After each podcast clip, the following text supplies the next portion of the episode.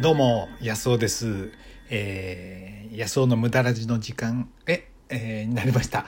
いかがお過ごしでしょうか？この番組は私小川康夫がまあ、えー毎日のねあ無駄。無駄こそねこれこそ人生のもう糧というか栄養っていうかねエネルギーの源じゃないかな。そして自分を変革してくれるね。まあなんていうかな。うんなんか源だと思うんですよ。そういう自分っていうものを羽ばたかせるね。うん、なんか合理的にやるべきことっていうのは人から決められたりなんかしてるようなことだと思うんだけどもう無駄って思うようなことってあなたしかできないわけでね寄り道とかね。なんか自分ってものを育むなんかエネルギー源のような気がするんですよね。もちろん無駄ばっかりはやってられないんだけど無駄がなくなっていく現代合理的にばっかり、えー生かされてしまう、えー現代ですねその無駄ってものの価値が出てきてるんじゃないのかなだからね昭和なん昭和チックなものって結構人気じゃないですか。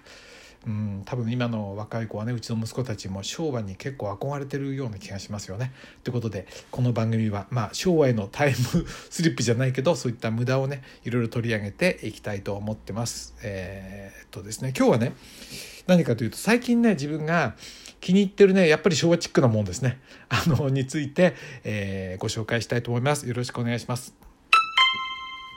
最近ね僕があの気に入ってるのは何かっていうと石油ストーブなんですよ、えー石油ストーブ。あのなんていうかな、えーファンヒーターじゃなくてねボーっと出るファンヒーターじゃなくて石油ストーブ最近買ったんですね。でこの1週間ぐらい使ってるんですけどこれがいいんですよね。でなんでこんなもん買ったのかっていうとあのもし停電にでもなってねまあ、そうじゃなくても今エネルギーがねあの火力発電に頼ってるでしょ？で冬だ寒いと暖房でねエネルギー状況がその逼迫してるわけですよねで危なかったりして東京電力は東北電力とかね中部電力からあの電気を借りたりしてるわけでいつ止まっちゃうか分かんないじゃないですか。であるいは災害があるとねもう一発であれでで今日はねあの関東地方うちの近くなんか6度ですよ昼間。これでね電気がなくなったらどうなるんだろうと思ってそう考えたら、まあ、石油ストーブをね買っといた方がいいだろうなと思ってあのファンヒーターだと電気がないとどうにもつかないわけで。でうちにねちっちゃい母の方にあの反射式のストーブがあるんですけど反射式じゃなくてなんか周りが全部あったかくなるようなね、まあ、そういうあの対流式のストーブを買ってみようと思っていろいろ調べて、えー、まあアマゾンで買ってね暮れに届いて、まあ、お正月から使い始めたんですよね。でこれがいいんですよ。あのねなんと輻射熱。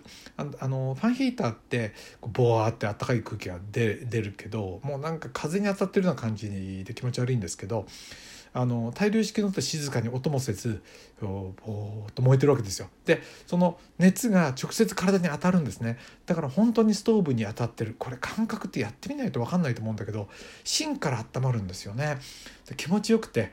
で、えー唯一の難点はまああの何かっていうとそこから離れたくなくなっちゃうことね。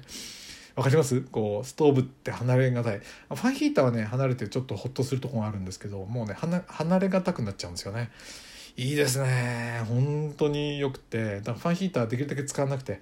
あの本当は非常用に買ったんですけどもう毎日常用しちゃってね。この後もギター弾く時ねまたあのファンファンヒーターじゃなくてね。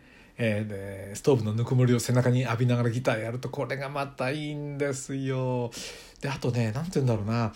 電気に頼ってないからこうローテク感？わかります？なんかローテク感の良さっていうかな。あのボートに対してヨットみたいな感じですよね。あなんかそういうローテク感っていいですよね。あのバイクじゃなくて自転車の多分ね自転車好きな人ってそうじゃないかな。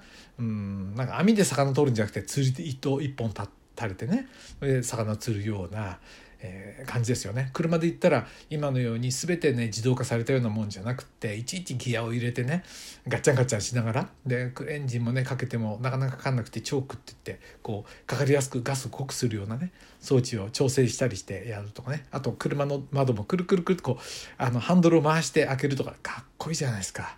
ね新鮮ですよねかえってね。まあそういうねなんて言うんだろうローテクの新鮮感が異常にあるんですよね。これでまあ災害があってもあのね灯油がある限りね、えー空に太陽がある限りって歌がありましたけ ありますけどタンクに灯油がある限り僕のうちは安泰です。あと万が一ねあの電池あの着火するのにあのえー、チャッカマンみたいなやつでこうつきますからね中に入ってる。だけどこれ電池がなくなってもまあマッチでもつけることができますからね。まあ昔はみんなそうやってつけてたんで。いいですよ。なんかね楽しみが一つ増えた感じ。でこれで雪でも降ってね静かにファンヒーターじゃなくてこのねゆらゆら揺れる炎と、え外のね雪でも見たらこれいいだろうな。本当はもっともう一個買っちゃいたいんですけどこうやってやってもう一個買っちゃうとだんだんねなんていうの？ありがたみが薄くなっちゃうような気がして。だからこの1個をね大事にしようかなと思うんですね。同じようなことをね僕見てるあの YouTube でリゴローっていうおっさんがね出ててねリゴロー。でこういうこと言ってたんですよ。長野に彼はあの横浜から引っ越してね。でライフラインとして絶対そのストーブ普通のストーブが必要だと。というのはもしねあの電気が止まったら死んでしまうっていうね。そりゃそうですよ。雪の中、ね、寒い長野の山の中だったらね。だから絶対そういうものが必要だっていうのを見てね。あなんかまあ、狭山だと死にはしないかもしれないけど相当辛いと思うんでね、まあ、そういうのを買ったんですね。いやおすすめですよ、ね、でそんなねあのいろいろあるんですよ。アラジンだとかなんか高いストーブ。そうじゃないです。僕ね高いものは嫌いなんで。えっとね2つ種類ありましたね。コロナか豊臣かで僕はね豊臣がいいなと思って。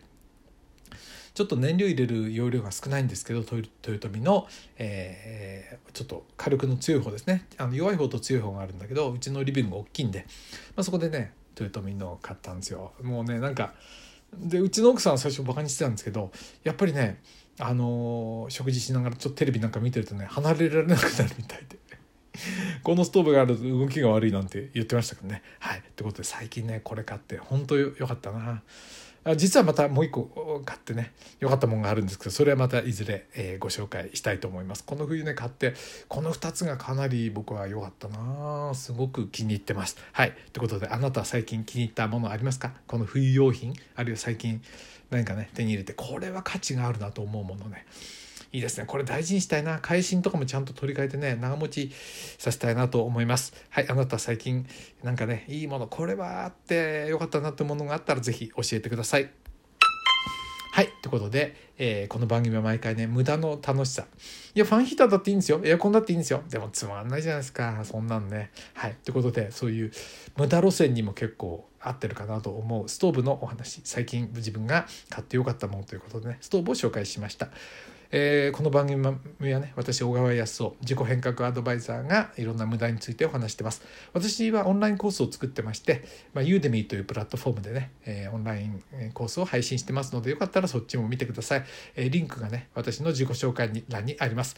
今日は、えー、私が最近、えーねえー、ハマっている、えー、冬用品についてお話しました。どうも。